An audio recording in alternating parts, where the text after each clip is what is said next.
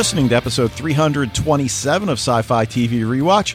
My name's Dave, joined as always by my co host Wayne as we continue our examination of the BBC's Jonathan Strange and Mr. Norrell. And uh, we're talking a little bit before we started recording. The cold weather is coming. I, I noticed some of my Facebook friends in the upper Midwest are already dealing with snow. So, uh, yeah, I guess it's that time of the year. Thanksgiving right around the corner. Yeah, I mean it's kind of that time of year, but it's not really, you know. Like we should, I, I feel like we shouldn't really be talking snow seriously in Maryland in November. It was Well, we 70 shouldn't. degrees just a couple days ago, you know. Oh, it's 68 today. So I, I went out to right. bring the trash can back in and like, oh, I was expecting it to be cold. This is warm. So, hmm. and you know, like you, I always judge the weather based on athletics. Oh man, I would kill to have this weather for softball season, and you know, for in your case for lacrosse or field hockey, Mm-hmm. Yeah. or Yeah. I guess it's just lacrosse and field hockey for you, right? Right. These days, Yeah. Well, you know, ice stuff. hockey, but you know, this doesn't really, yeah, affected by the, the, the weather outside. right? Your wife still Except that my son is like, oh, I, uh, yeah, yeah, she still coaches basketball. The Brendan's like, oh, you know, I really wanted it to snow, and now it doesn't look like it's going to snow. I'm like, dude, I don't want it to snow. You have a hockey game tomorrow. I have to drive all the way out to Bel Air in the snow. Like, no, I don't want it to snow. Thank you very much. guess there's not much we can do about it. And speaking True. of snow, there's plenty of snow in the episode we're about to talk about. There and and I always indeed. wonder, Nice was segue, it? Dave. Yeah, well, I mean, was it snowing when they filmed? Uh, you know. Anyway, we'll get to that in a second. Want to thank our patrons as always. Really appreciate your commitment to the podcast, and and you know, if you're not a patron but you participate on the Facebook group, uh, again, thank you for that. If you want to contact us with some feedback, questions, comments, the email is sci fi TV rewatch at gmail.com. Or you can go to the website and leave a voicemail using the Leave Voicemail tab. Record your own audio clip the way Fred does each week and send it to us as an attachment.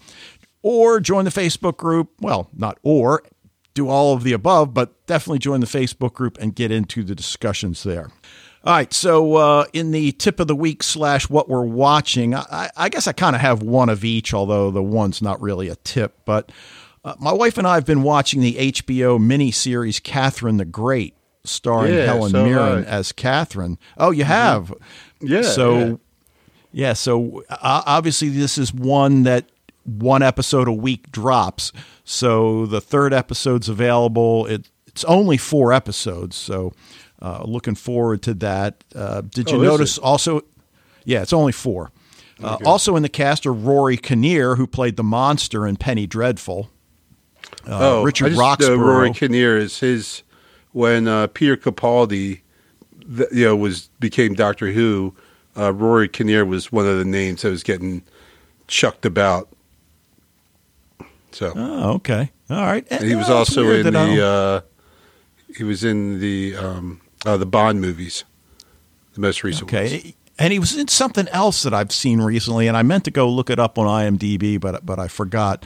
Uh, Richard Roxburgh is also in it, and, and he's in a series called Rake that was one of my tip of the week a few months back. It's a Australian series where he's this uh, lawyer who's uh, a drug addict, alcoholic. He's just a mess, but he's brilliant and he can get it together long enough to, uh, you know, do what he needs to do. But it's really a, a fun series. So uh, the other thing I'm looking forward to, I guess this is not really a tip, but yeah, maybe a tip. Season three of The Crown is going to drop on Netflix November 17th, and we've got some cast changes because Olivia Colman from Broadchurch is going to replace Claire Foy as Elizabeth, and Tobias Menzies from Outlander is going to replace Matt Smith as Prince Philip. So Oh, is it just because they're getting older they need older? yes, actors? exactly. Yes, this was planned Okay. all I'm along. Like, what they're replacing Elizabeth and Philip? Like, uh, that's a pretty big cast change, isn't it? Yeah, it is. All but right. Uh, that it. that was planned all along. So uh, Gotcha. Anyway, that's uh, coming up this Sunday. Looking forward to it. So what do you got?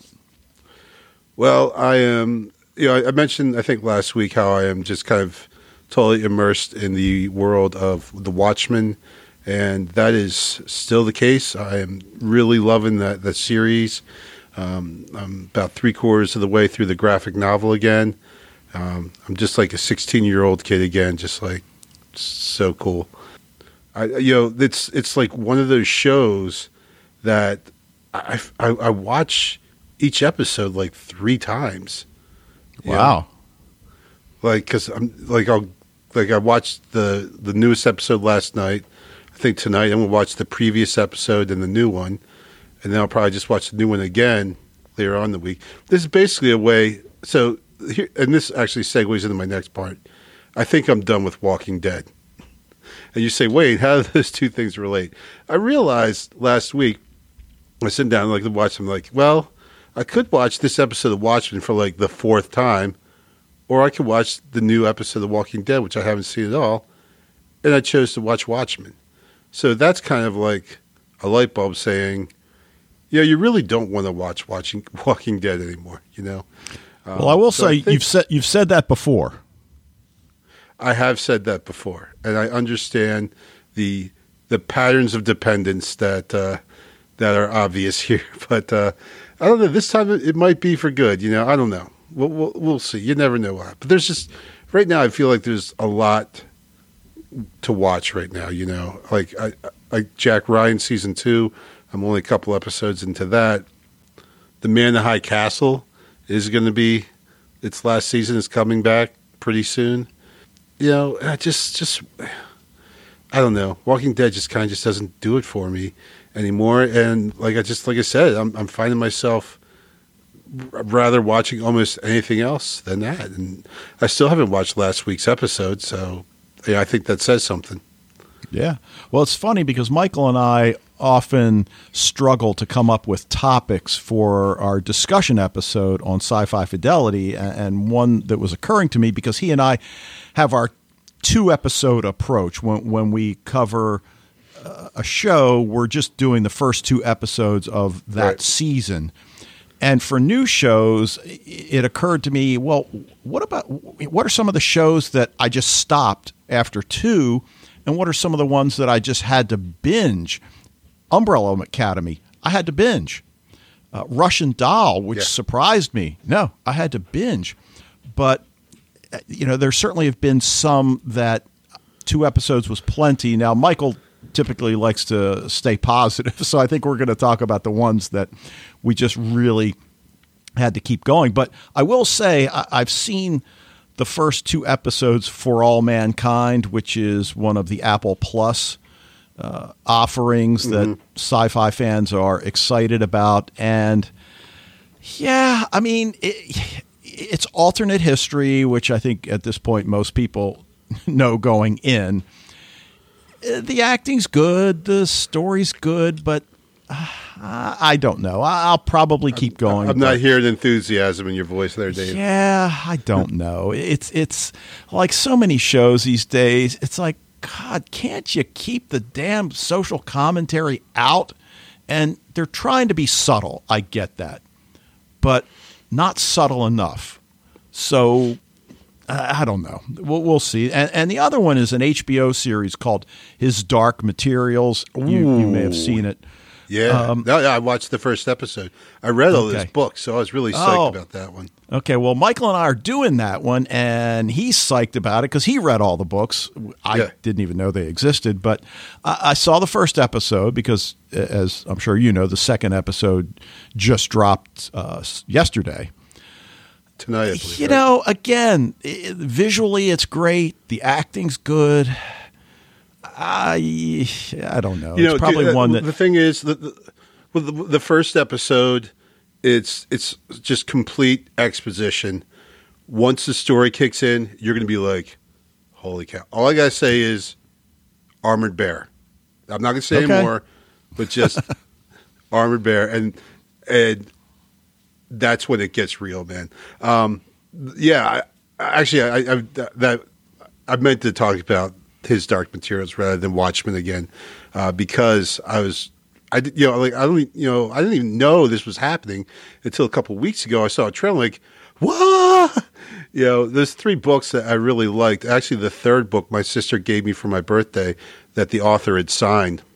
Wow, Um, nice. So um, yeah, I was. I- I'm really looking forward to it, but I I didn't know it was happening, I, and uh, so I didn't. I don't know what their plan is, you know, because I don't think they could do all three books in like one season. So I don't know if they plan to do three seasons or whatever. But anyway, I was really psyched. I was I was really happy because the the first episode at least very much was in line with what was in my brain as I read the Golden Compass, which is the first of the three books. So Cool. So, all right. Well, you know, I guess we can keep everybody updated on how we feel about it moving forward because, uh, again, I have to watch the second episode and, you know, whether I continue or not, uh, I guess remains to be seen. But why don't we start talking some Jonathan Strange and Mr. Norrell? This is episode five, Arabella, which aired June 14th, 2015. And we talked last week, and I know Fred mentions it in his feedback about whether or not we're going to get to see the Battle of Waterloo. And that's, of course, how we open. Waterloo. and, and while uh. I don't even know what that is, but ABBA. Uh, really? I definitely the fact that you know that is somewhat frightening. Oh, come on, man! You got to have a soft spot for ABBA. No. All right. Anyway, uh, yeah, I mean, we know Jonathan experienced war previously, but the graphic nature of what we as the viewer see in this episode and what he sees is exponentially greater. And, and when we see him just stunned and, and just covered in mud there at the end of the battle, and Wellington comes up to him and uh, you know, now what? What are they going to have for us now after we've won this? And we understand Wellington's a soldier. He, he's ready to move on to the next challenge, which for him is probably armed conflict. Jonathan is just shell shocked. But Fred brings up in his feedback whether or not we think he has PTSD. And, Yeah. you know, in this scene, as far as I can tell, he actually has a direct hand in killing men from the other side. Am I wrong? Yeah. No, no, I'm no. wrong? You, Okay. no, no, no. You, you're right. you said, "Am I wrong?" So I said, "No, you're not wrong." Okay. So yeah, you're you are you're absolutely right. He does kill people. That one guy with the axe, you know, he, he has a big mud hand reach up and crush the guy. Yeah. And, and then those vines that strangle the enemy. Yeah.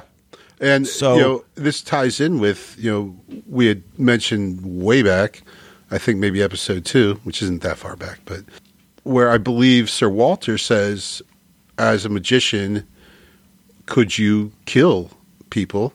And he said, you know, a magician might, but a gentleman never would.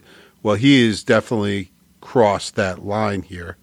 Um, and we who blames him, right? I mean, obviously, there's no, judgment here at all or anything. He's in the middle of a battle. He's in the middle of a war. He he does what he has to do there. But it's you know the effects. I think we see the effects are are you know obvious at first because he's shaking his hand and you know things like that. But even when he goes back home, I think he is a little bit darker, a little bit more of a brooder, um, and a little bit like all of a sudden the this big conflict with Mister Norrell just is not that big a deal, you know. Right. I mean, he's got Bell close at hand, but as you said, he just can't forget it. And then we get the flashback to to the end of the battle, and, and in addition to the fact that his hand shakes, as you mentioned, the gray in his hair is Yeah. much more pronounced. Yeah, absolutely. Yeah. So the other Well, thing, there was just one thing you had said there. that I, I, I wanted to respond because I had my notes. So it's funny because Wellington says, "The war's over. What do you think they'll do with us now?" I'm like, "Well, Arthur, because that's his name. Arthur, I believe they're going to make you prime minister. So I think you're going to be okay. Uh, it's these other schlubs who aren't as wealthy as you are who might have a little bit of trouble adjusting after the war. But yeah." Yeah, and and I like the alternate history approach that, that we we've got here. Certainly, Wellington is a real historical figure, as you as you mentioned. We know what's going to happen with him next. Well, I didn't. I'll take your word for it that what you just said is true. Yeah, it's true, totally true. and when he died, like people came and took locks of his hair. So they basically, by the time they like found him, uh, he all his hair was ripped out. Wow. And I saw today his death mask because that was a thing. And it's, I mean, it's not like, I mean, he's just, he was like 83. So, you know, you think of Wellington as this like kind of virile, strong, commanding presence. And then when he died, he was this kind of old guy with no teeth, you know? Yeah. So, I mean, to go back to Fred's question about PTSD, I think it's a combination that, yes, he has PTSD in part from what he witnesses and in part and maybe the major part in how he sees his role in the deaths of other men and and uh, and and well, the yeah, use of can, magic to cause that. Right, you can see during the battle that everyone's yelling and like, oh, "Do this, Merlin, Merlin, Merlin!" You know, he's like he's trying to do about a thousand things at once. He's got a little like I don't know, like pan or something that he's using to like literally block bullets um, as he's trying to also do magic and put out fires and you know he's got like a million things at once and all the the soldiers are like all huddled up out of the way yelling at him to do stuff it's you know like the pressure itself is certainly got to have a lasting impact yeah now you mentioned the fact that he doesn't see his conflict with Norrell as being as important as it once was. And now that he's home, he, he claims he's going to give up practical magic for theoretical. And he's writing a series of books on English magic, which, of course, Norrell sees as an attack on him and everything he believes. He thinks it's dangerous, which I think that's a going to be a tough sell to make. But Bell shows him drawings of the king's roads that she's drawn apparently from his descriptions and I'm thinking more than her artistic talent, which is clearly good. Boy, he must do a tremendous job describing because even he says, yeah, these are amazing, but we've seen those scenes in, in some cases, so so we know that they are yeah. Uh, pretty amazing. Yeah, yeah, definitely. You know, um, you know so, so he meets with the publisher to discuss this three volume work that's going to expose English magic, which, as we said, much to Norrell's displeasure, dangerous and seditious. He says, You've made an enemy of us, sir, Lascelles, yeah. Lascelles tells the publisher. And this little core group of Norrell is so fascinating because I, I can't quite grasp what Lascelles all about. I mean, uh, Childermass again. I think is the voice of reason, and and that scene. Uh, can we talk, sir, without the servants? like, are you kidding me? Yeah, that's yeah, that's that's that's very rude. um, well, and also he says something like, uh, "Mr. Norrell's like, well, if Lascelles should leave me, then I'd be all alone." And you know, Childermass would be like, WTF, man? You know, like, yeah. Yeah, and, and, then of course the history and practice of English magic is a critical success for uh, for Jonathan. Norrell tries to convince Wellington that his book is dangerous, which is probably a tough sell given what Jonathan has done for the military, because I, I think it's certainly clear at the Battle of Waterloo that, that he gets some credit from Wellington for his part in that. Even though we don't necessarily hear Wellington say it, I think just that conversation uh, that that you mentioned. What do you think they'll do with us now? It, it's you know talking to a brother in arms there. But the other thing that I thought was interesting, Norrell's told that the men in the North are rioting as machines replace their jobs, and that the the word is that the Raven King is returning. And I don't know exactly what that's all about. You know, I, I guess I'm missing something there. Um, I mean, I understand the machines replacing their job. But but even at this time, it's not as if these machines were viewed as magic. You know, like like Right. a Stone Age man might look at at, at something like that. So um, I, I'm just not sure how that really becomes important, other than the fact that Norrell has no idea what anybody's talking about. Well, don't you read the paper? No, I don't. Yeah. Like he's just in his little magical world all the time. Yeah, um, this it seems like it's kind of like the the Luddite revolt, which is basically textile workers. At about this time, I believe it was, uh, going destroying these machines that were making the textiles. But but yeah, it's it's this is classic fake news. I think you know, like they're putting that like oh well this is you know they're trying to put it on Jonathan, you know, and and that you, and you're right. There's there's not a, a connection between the two, but but they're trying to make one because this what when you're trying to you know smear someone, um, those are the type of things you say. You you point to the bad things happening, say, well, you know these things didn't happen before, and now you see you know Jonathan Strange is talking about the Raven King, and look what's happening. You know, but uh, Yeah. the two are not related, obviously. Okay.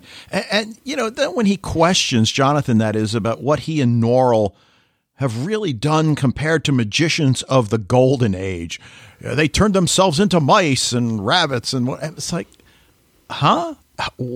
it, it, it's almost like Jonathan is blinded by, you know, a past that is probably so romanticized, so exaggerated as to be, you know, to use a, a a term you just used, al- almost fake news.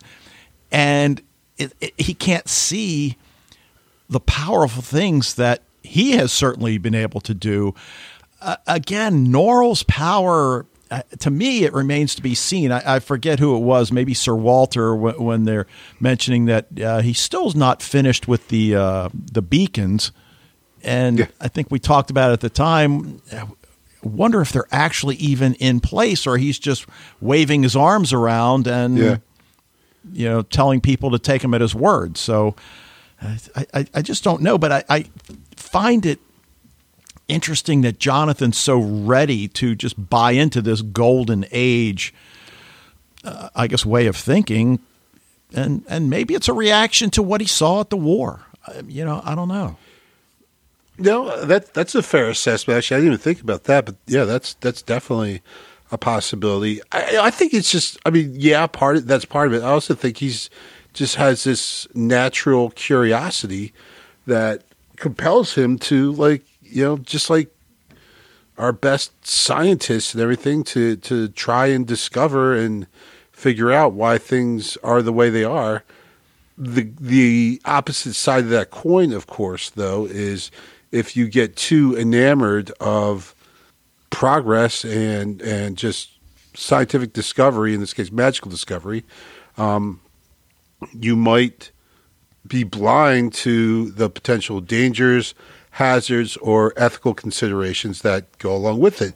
And Jonathan is just that. And uh, uh, you know, this whole thing with what's happening to Arabella, his wife, is I feel a, a a big part, largely because Jonathan doesn't think about the dangers that could be out there. He doesn't consider that this fairy guy is trying to destroy him.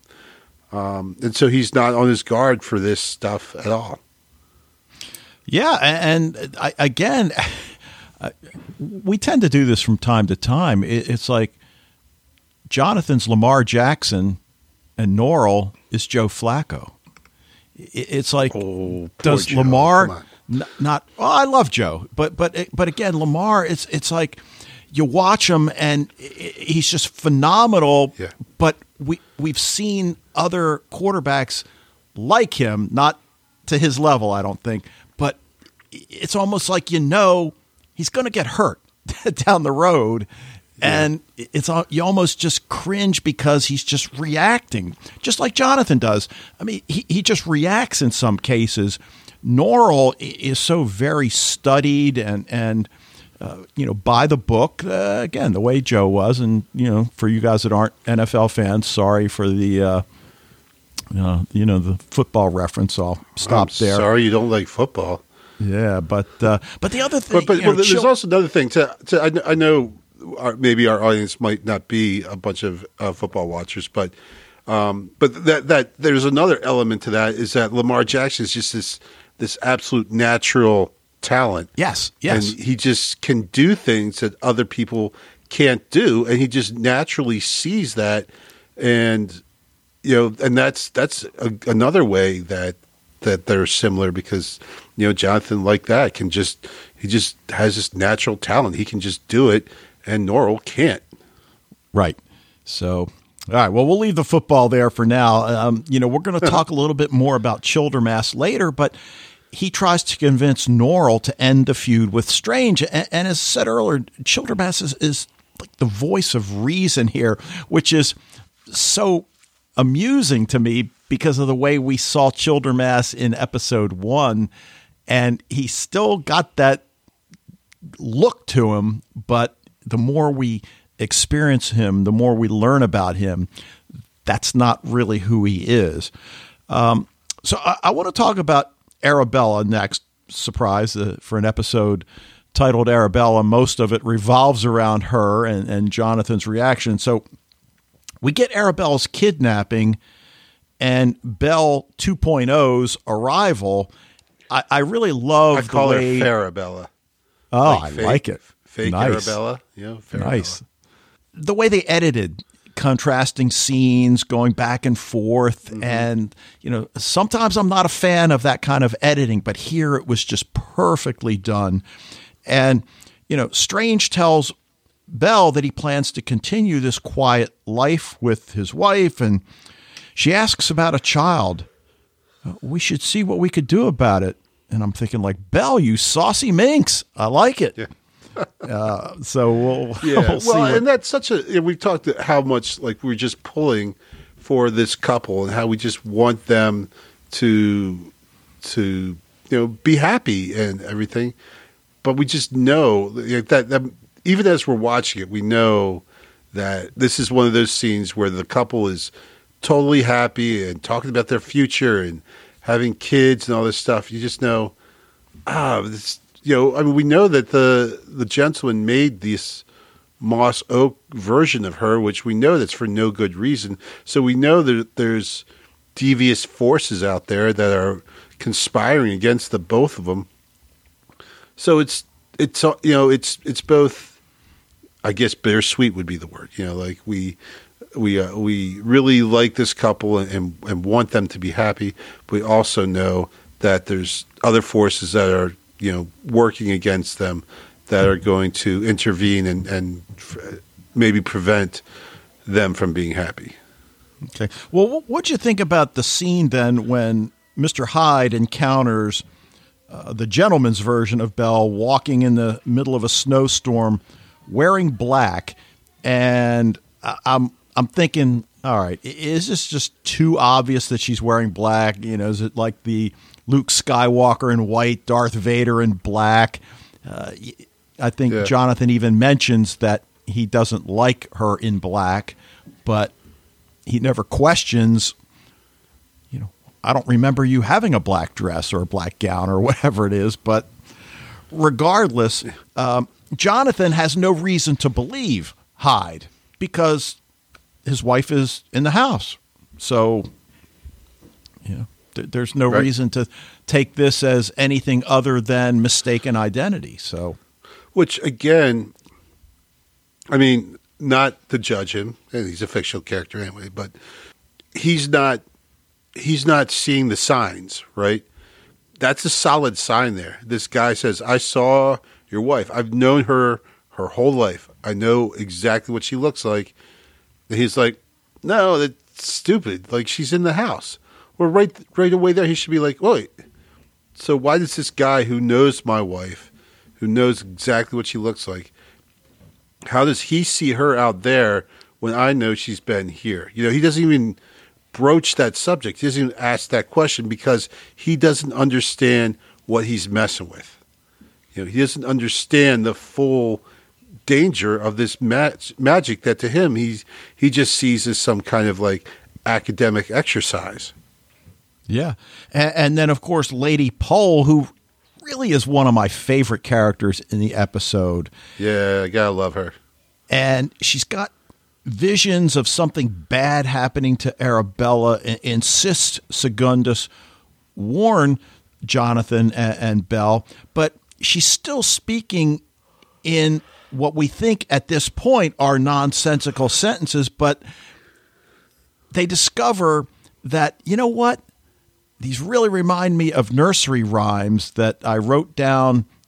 I, I, guess when I was younger, and, and I can't think of what that guy. His name's not Honeywell. Honeyfoot. Honeyfoot. Honeyfoot. Right. Yeah, Honeyfoot uh, coming coming to uh, stepping up again, just like last week. You know, he shows up with the the gun to you know tell Childermass to piss off, and and now he's the one who realizes that uh, Lady Pole is not spouting nonsense.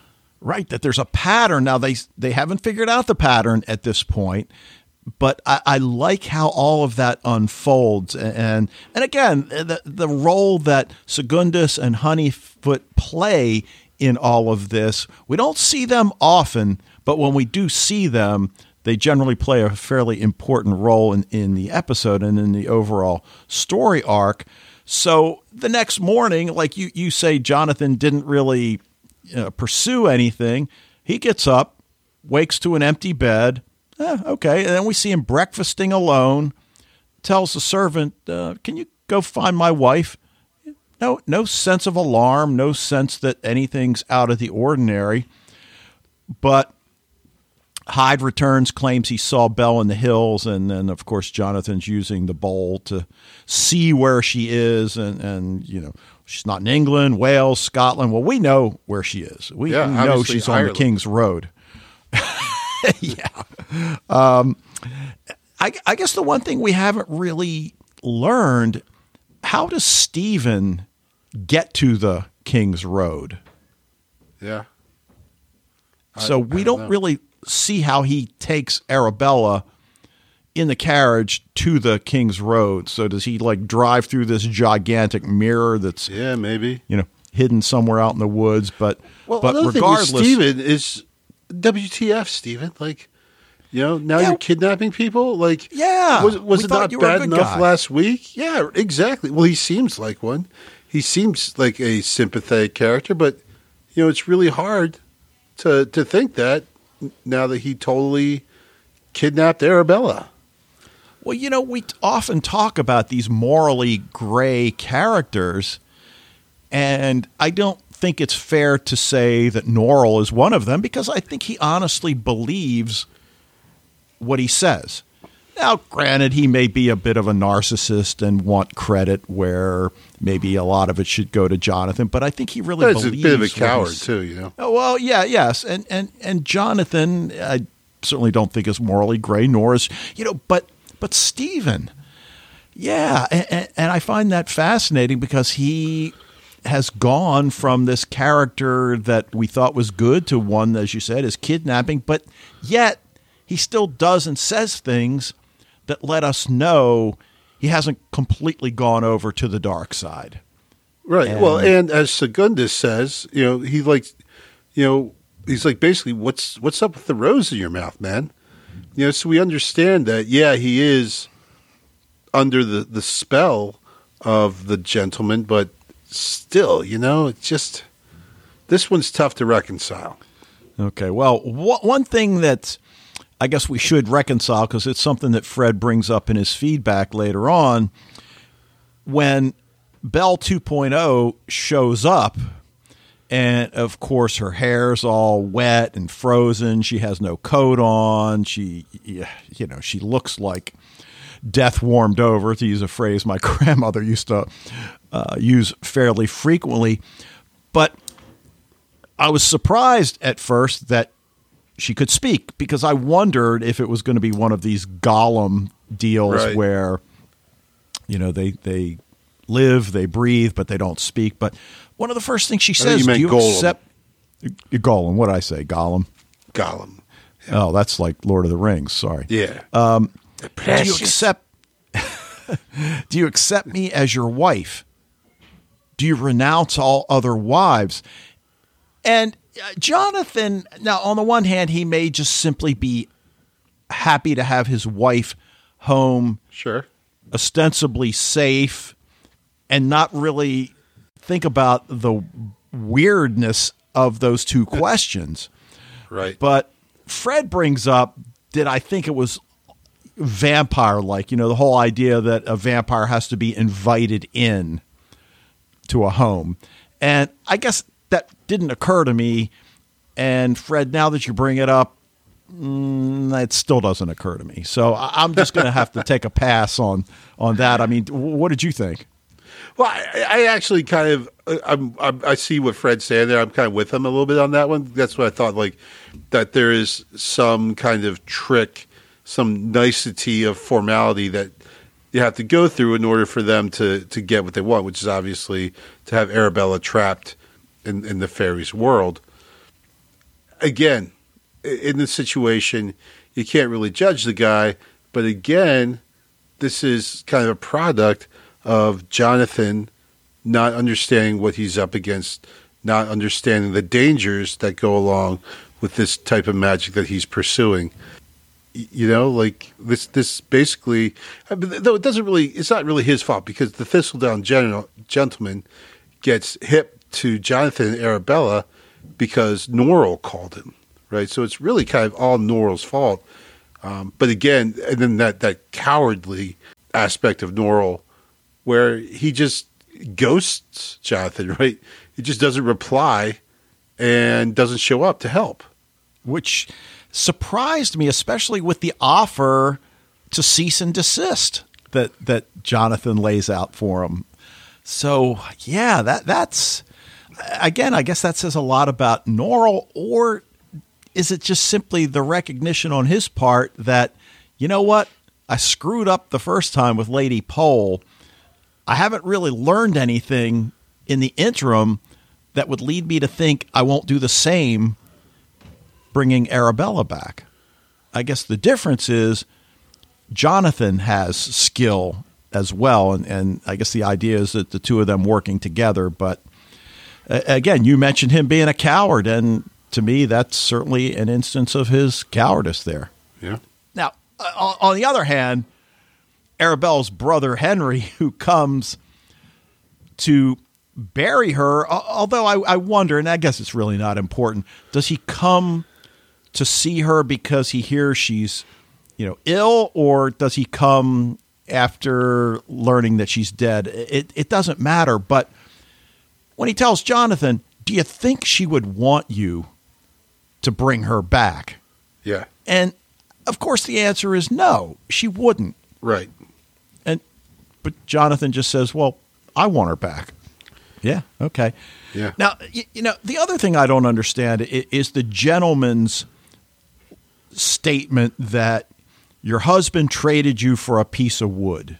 I, I, I guess I just don't get what did Jonathan do? Jonathan hasn't done anything. He accepted 2.0, so that's Yeah. you know, well, it- it- she got him to say, "Do you renounce all other women?" And he said that, not thinking, you know, thinking that. Well, I'm just talking to my wife. Yeah, of course, I do. Um, that's a little weird. You're asking me that, but you know, yeah, of course I do. But he then inadvertently, you know, pledges himself to the piece of wood, and then in the fairy world or the fairy rules of you know love and warfare, whatever, you know, rejects Arabella and and and allows the the gentleman to to take her. Yeah, well, uh, well, that's certainly true, and uh, you know, and, and then when Stephen later tells Lady Pole of Arabella's death, and Lady Pole responds, "She's so very, very far away." She knows Bell's not really dead, Bell 1.0, and Segundus asks Stephen about prompting her to speak in the in fairy tales so that they can try to study and try to perhaps make sense of you know her her speech because as we said th- there is a pattern to it they just haven't figured it out he refuses permission segundus decides to go ahead anyway but you know as he prepares to let Lady Pole explore her visions, you know, we see Stephen trying to get her to refuse. And I guess we know why that is. I mean, because, you know, he knows what the truth is, he knows what his part is. And, you know, she starts talking about folk stories about the huntsman and the rabbit hole. And, you know, they're trying to make meaning of it. And, and then, of course, uh, there's a knocking at the door. I guess one of the questions I have, and I don't know that we have an answer because, you, you, know, the other part of the story revolves around Jonathan's decision to bring 2.0 back to life and, and this emotional descent that he's fallen into, which I think is more than simply his PTSD. It's now the loss of his wife. Well, yeah. Um, you know, the room is a mess, uh, you know, when Henry gets there. And I guess at that point, we're not really sure she's dead or is she just sleeping. But then, well, of course, Henry Henry asks about a funeral. So yeah, yeah, right. Because at that point, we're like, well, she's in been in bed for a while now, so she's dead. Like, there's certain things that start to happen to bodies that at this point that that um, and, you know, Fred mentions it like doesn't really seem to be happening to Arabella's corpse. Right. You know? Yeah. We we talked about Norrell refusing to help, and you know, in, in some ways, the the fact that he couldn't even respond with a no, he just ignored uh, Jonathan Childermass feels he should help, and then of course Lascelles is in there, and then again, I still don't know exactly what he's up to. Uh, is it simply about money and prestige and and yeah. glomming on to yeah. moral and, and yeah, that's and, uh, exactly uh, what it's all. About. You know, do not allow your goodness to be used against you. What? Yeah. Okay, I guess, but you know, jo- Jonathan continues to try as Stephen and the gentleman look on. And I love that line when the gentleman, he almost, I love that line when the gentleman tells Stephen that, ah, he was trying to summon me. And Stephen's like, well, he did. You're here. Yeah. you know, let's give the guy more credit than uh, you're willing to give him. And right. it's almost like the gentleman's like, huh, okay. And he just, you know, moves yeah. on. But well, but. at that point, I thought that maybe Jonathan was pretending that he couldn't hear them, and you know that he is working some kind of angle here. But uh, that's not the case. But before you could, you know, when the, the gentleman was there, Jonathan could kind of hear them, and they they were a little bit freaked out by that. But uh, in this case, it seems like Jonathan can't hear them at all, and so is just still absolutely clueless as to um, what's really going on here. Right. And, and then we have to go back. Well, how come Norrell could see him? And I guess the answer is that because the gentleman wanted him to see him. Right. So.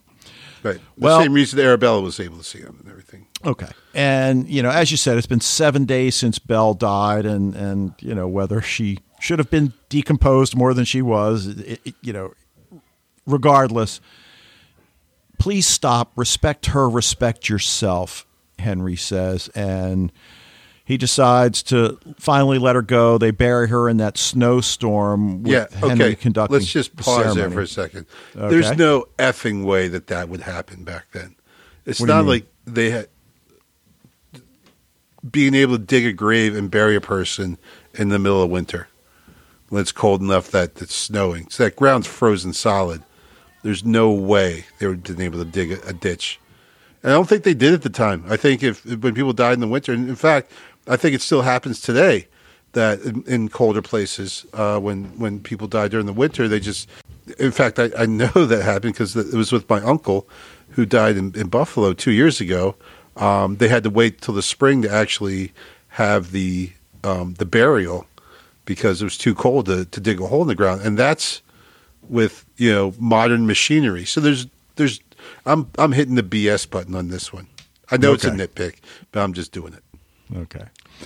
All right. Now, one of the things towards the end of the episode, and and we've mentioned Childermass and how he seems to be the voice of reason. he makes it clear that he understands the value of having two opinions. And, you know, he mentions he's been in Norrell's service for 18 years. Uh, you know, we've got that one scene where Sir Walter uh, has the drawing that Jonathan gave him to give to Lady Pole because uh, obviously he knows that Bell and his wife were friends. And, and now, of course, Norrell and Lascelles and, and Childermass can see it. So it, it kind of makes it real for all of them. Jonathan explains to Childermass how he travels to the King's Road and how they've been hidden behind mirrors. And, and I love how he acknowledges that Childermass is a magician. And yeah. I half expected Childermass to deny it. He doesn't say anything in the affirmative, but he doesn't deny it because he has learned under I don't want to say Norrell's tutelage because Norrell really hasn't taught him anything he's learned. He's picked up on his own. But uh, again, I think that's pretty cool. And I, I, guess that whole question about the mirrors, and we've asked it for a couple of weeks now what has happened to open up this pathway to the King's Roads? Is it something that Jonathan did? Is it something that Norrell did? The, the well, yeah, I, I feel like Norrell's summoning of the the gentleman. I'm not. I don't know for sure, but I feel like that is kind of maybe the thing that opened everything else up. Okay, and and then his proposal that Childermass come to work for him as a pupil and an assistant, I absolutely love. And he says, "Well, I wouldn't make a very good pupil." Better than you, or I forget how he says yeah. it, but uh, implying that Jonathan was a, a terrible student. Jonathan says, "Well, a students should be able to ask questions, of course. And he wasn't a terrible student. He is just that he threatened right. his teacher. And yeah, yeah. You know, we, well, uh, also, he, he, you know, he says, you know, it, it won't be any of this servant BS. You know, you'll be my student, not my servant. You know, and, and so you know he he promises to treat Childermass with respect, which obviously Norrell does not do at all. Right. And then that deal that Childermass raises is that if you win, you know, I'm going to basically work against you. If he wins, I'll take up your cause because he sees the value of two opposing opinions. And I love that Jonathan recognizes the value of that and, and they shake hands. That was just such a great scene, you know? Yeah, that was awesome. And I like, you know, Childermass basically saying that I am going to, whatever cause is the losing cause, I'm going to champion that. And I'm thinking, wow, this dude must be a sports fan from Buffalo. Yep. And uh, of course, he can't leave well enough alone. Yeah. he can't leave well enough alone. He goes through the mirror, ends up at Norrell's, gets thrown out into the street. I guess he throws a rock misses. Like, dude, no. I, I know what's going to happen. Of course, it happens. He breaks the window. He gets arrested, but yeah. it sets us up for the the final scene, which was just freaking awesome. Uh, that he uses he uses the puddle as a mirror. Yeah, it's and, great because Grant is there to get him out of there. Um, you know, throwing around Wellington's name, which obviously has a big, you know, fair amount of pull. So as the door is opening, we see Jonathan in the, the window of the door, and then the door opens, and so the door obscures the camera for a moment. By the time the door passes by and we can see the room, Jonathan's gone. Yeah. Was awesome. Yeah. Yep. So, all right. Anything else you want to bring up before we listen to Fred's feedback? Well, just one thing. Um, you know how he'd said look look forward to that. What did you think about the Battle of Waterloo? Was it was it what you thought it'd be? Was it? I know Fred said he was looking forward to it. I know you don't like big battle scenes, so I figured this is actually perfect from you because the battle scene itself only lasted a couple minutes and not like you know a, a sixty minutes of a Game of Thrones episode.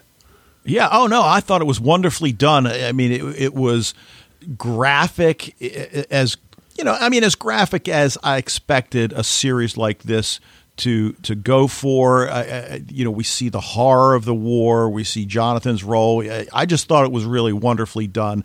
I don't know a lot about the Battle of Waterloo itself, so you know anything that wasn't necessarily historically accurate, I don't know. But no, I I really like the way they did that. And uh, so when uh, Segundus and Honeyfoot are starting to try and decipher what Lady Pole is saying, totally reminded me of the best episode of Star Trek: The Next Generation ever, um, where uh, Picard is stuck on this planet with this guy from the alien race, and they um, he, he doesn't understand what the guy is saying. Um, he, he, understands the words, but he doesn't understand what he's trying to say. And then he realizes that the guy speaks in like in, in like metaphors and, and in stories.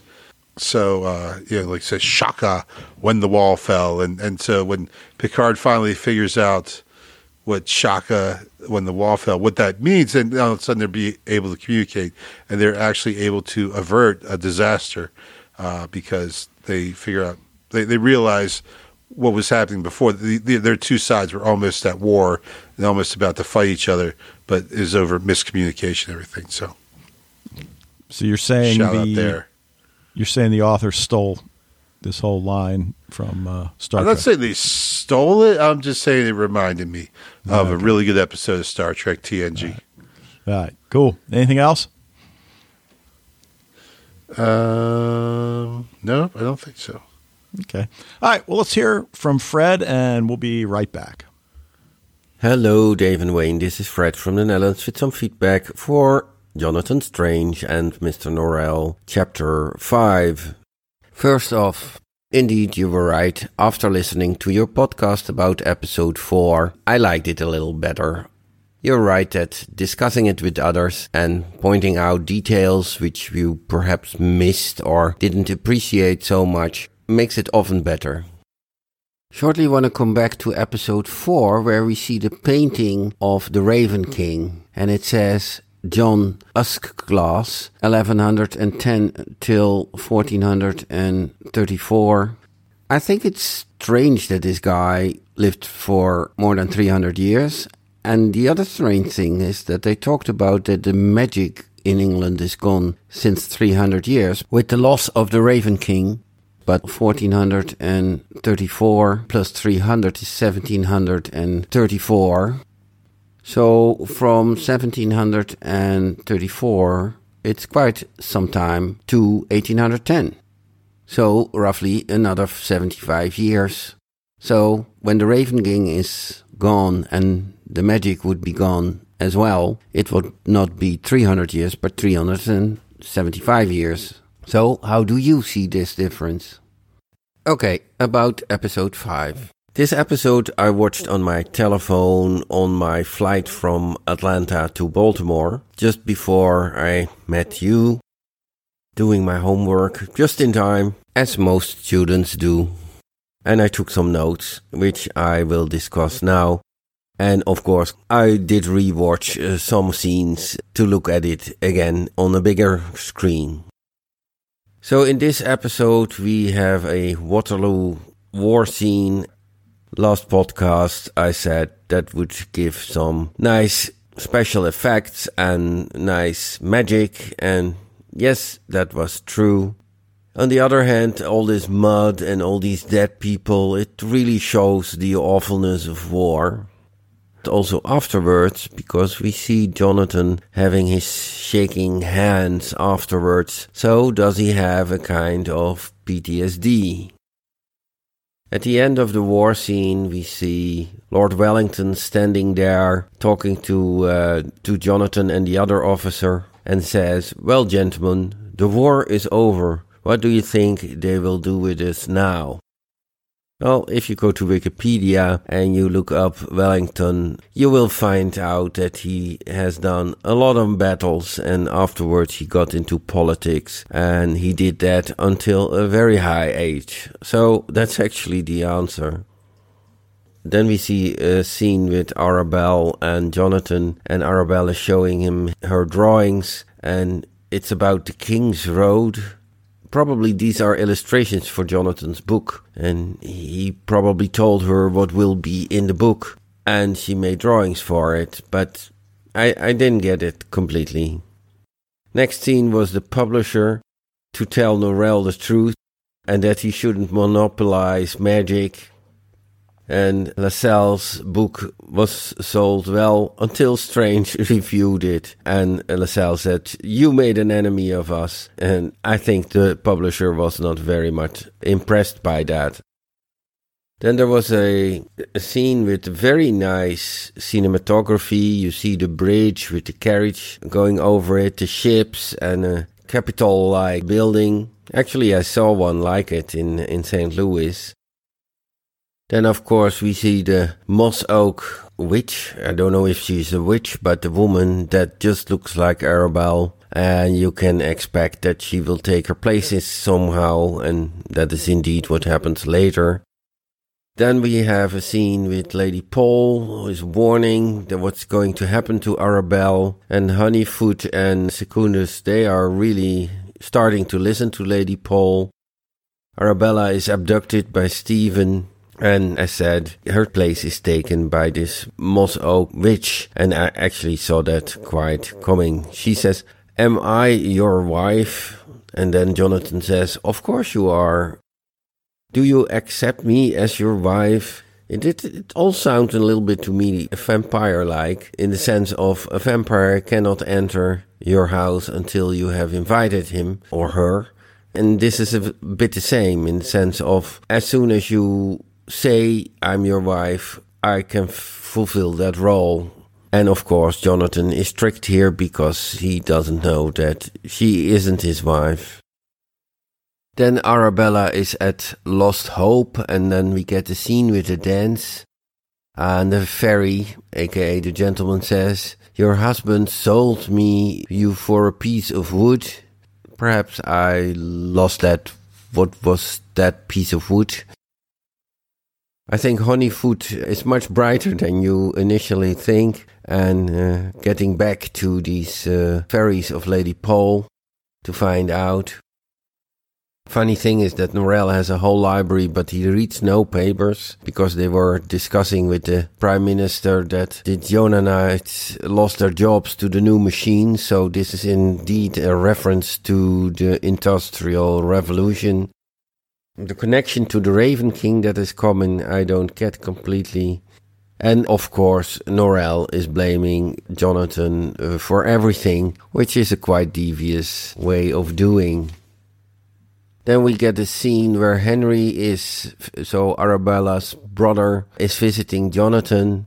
And Jonathan is saying to Henry, who is crying, Do not take on, it's all right. Uh, yeah, hello, all right. His sister died. Then we get more scenes with the devious Norrell. He spreads the rumor that Jonathan killed his wife with black magic. So Norrell is very, very afraid of what Jonathan does with the magic. And actually, his main reason, and that's perhaps not even a bad reason, is wants to keep magic a secret because it's so dangerous. Not a not nice interaction was Lascelles putting pressure on Norrell. I could not longer be your friend if you don't listen to me, etc. And of course, this pressure is high because Norrell stated somewhere earlier that uh, Lascelles is the only one he has which I think is actually not true because he has Childermass. I think the, the, funniest scene of the episode is when Stephen is talking to the fairy and the fairy is summoned by Jonathan.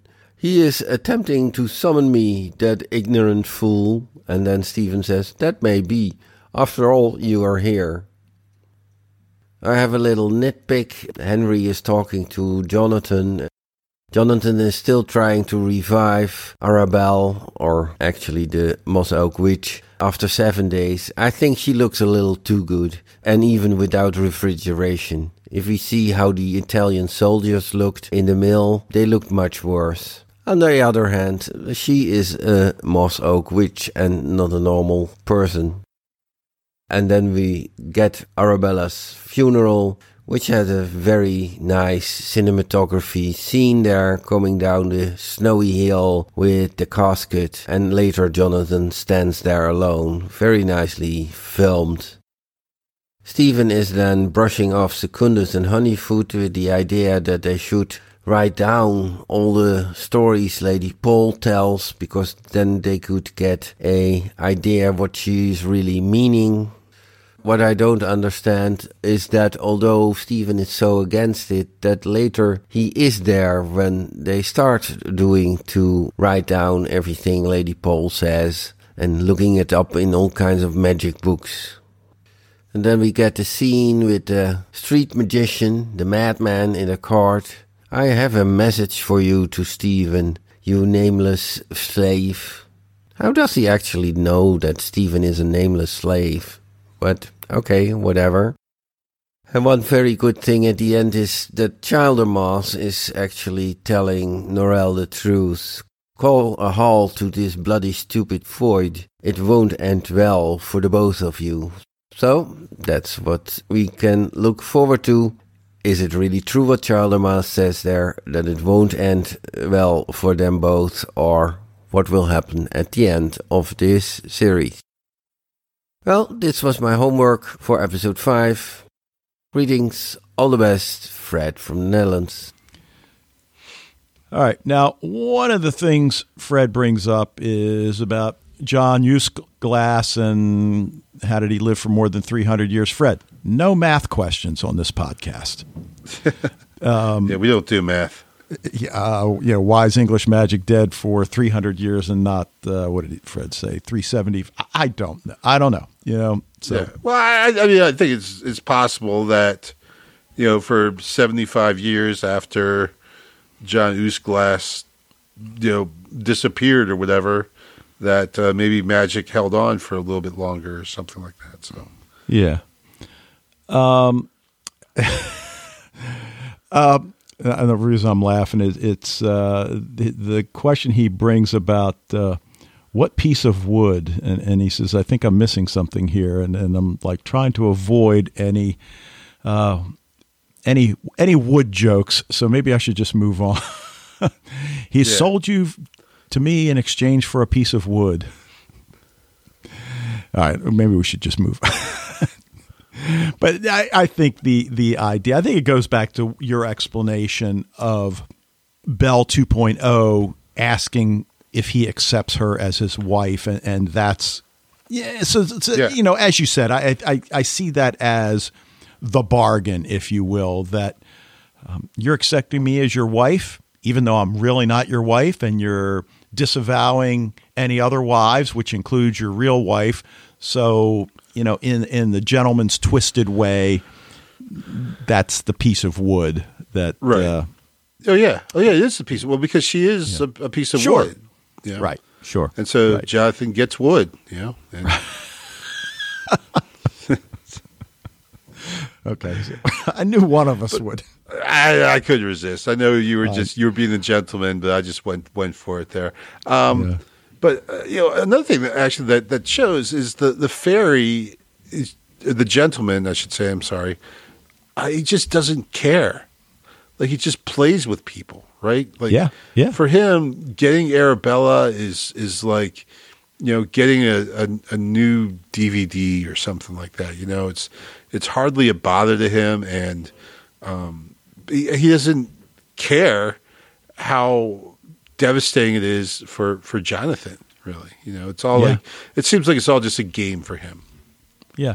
Now, now the other thing that he brings up that, that we kind of danced around a little bit ha- has to do with Stephen, and when Segundus and Honeyfoot ask permission to study, you know, this gibberish or what they think it is at first, and he refuses permission, and then we see in a later scene that that they're all with Lady Pole, and, and they seem to be studying her, and Stephen's in attendance. So, uh, what's the deal? Is is this him going against what the gentleman would want, or is this a conscious moral decision on his part that he knows it was wrong? And this is his chance to make up for it, which is kind of what I think. I, I think at the end of the day, Stephen's a good guy. He's just gotten, you know, pulled in with, um, you know, with the dark side. Yeah, and potentially he's really not acting of his own will. But you know, yeah, I mean, Lady Pole has the rose over her mouth too, and she is using every effort that she can to resist the, the gentleman and try to, to fight it. But you know, we we also talked before. Like Stephen has a whole different set of like his life is not Lady Pole's life, you know. So while it might be easy for us to judge him in that, we also have to remember that he's a black man in Georgian England. You know, it's not like his place in society is even remotely comparable to Lady Pole's. Well, that's true. And I think that's something that we tend to forget from time to time because he does have a, a level of importance, but not all the way, I guess. So now, right. the last thing that Fred brings up that I, I think is important has to do with uh, that guy that uh, I don't think we know who it is, but he, he wheels up uh, this guy in the back of his cart and he's asking Segundus and Honeyfoot if they will take in, you know, another uh, mad, you know, another person suffering from madness. And while they don't say yes or no, they come out to investigate. Fred asks how this guy knows that Stephen is a nameless slave. Well, the gentleman. No, he's he's the he's the, the street magician. Well, he is, but from before, I don't I don't think he's a plant. I just think he is what he showed earlier before is he has the ability to to see things that others can't. You know that. Okay, so he was the guy while, with the tarot cards earlier. Right? Yeah. Yep. Okay. Yep. Um, you know, and, and so he's he's able to he, he is privy to things, and and also shows that he's not one of these charlatans that Norrell spoke of when he, you know, so disdainfully tried to outlaw street magic, um, thinking that they were just guys trying to rip people off. But you know, this guy's actually, you know, he's got some talent. He's got there's something there. Okay, he knows things. He knows things. Okay. All right. Uh, anything else about Fred's feedback that uh, we haven't addressed? Nope. Okay. All right. Cool. Uh, Fred, again, great images, good questions, and you know, wait to hear what you've got to say about episode six next week. Yeah, we only got two episodes left. Yeah, here we are. Yeah, gonna have to figure out what we're doing next again. So, uh, seems, yeah, I hate figuring out what we got to do next. I know. okay, yeah, maybe we should have a poll. Oh, there's an idea. All right, well, let's go ahead and leave it there. And, and that's going to do it for this episode of Sci Fi TV Rewatch. Want to thank you for joining us. Love to hear what you think about Jonathan Strange, Mr. Norrell, Dark. You know, we keep bringing up Dark because there's still so much out there. And, and you know, I, I keep looking, uh, you know, online for various things. And, and the one thing I've noticed is that people get caught up in these Instagram photos. I can't remember the actor's name. You'll probably. Um, uh, the, the, actor that plays uh, Ulrich. Uh, oh, Oliver Masucci. Yeah, and it's like, oh, there's a picture of him in this in the time travel chair and all. It's like, dude, it doesn't mean anything. It's it's just him on set, sitting in the chair, taking a picture. I, I, mean, at least that's what I think. But anyway, I digress. He might have been taking a dump. Yeah. yeah. Uh, we'd encourage you guys to join the Facebook group, share your thoughts with the Sci Fi TV Rewatch community. If you're already a member, spread the word. Emails to sci fi TV rewatch at gmail.com. And we'll be back next week to talk about episode six of Jonathan Strange and Mr. Norrell. But until then. So I got a question for you about next week, Dave, okay? Okay. All right, so next week, can we talk without the servants present, sir?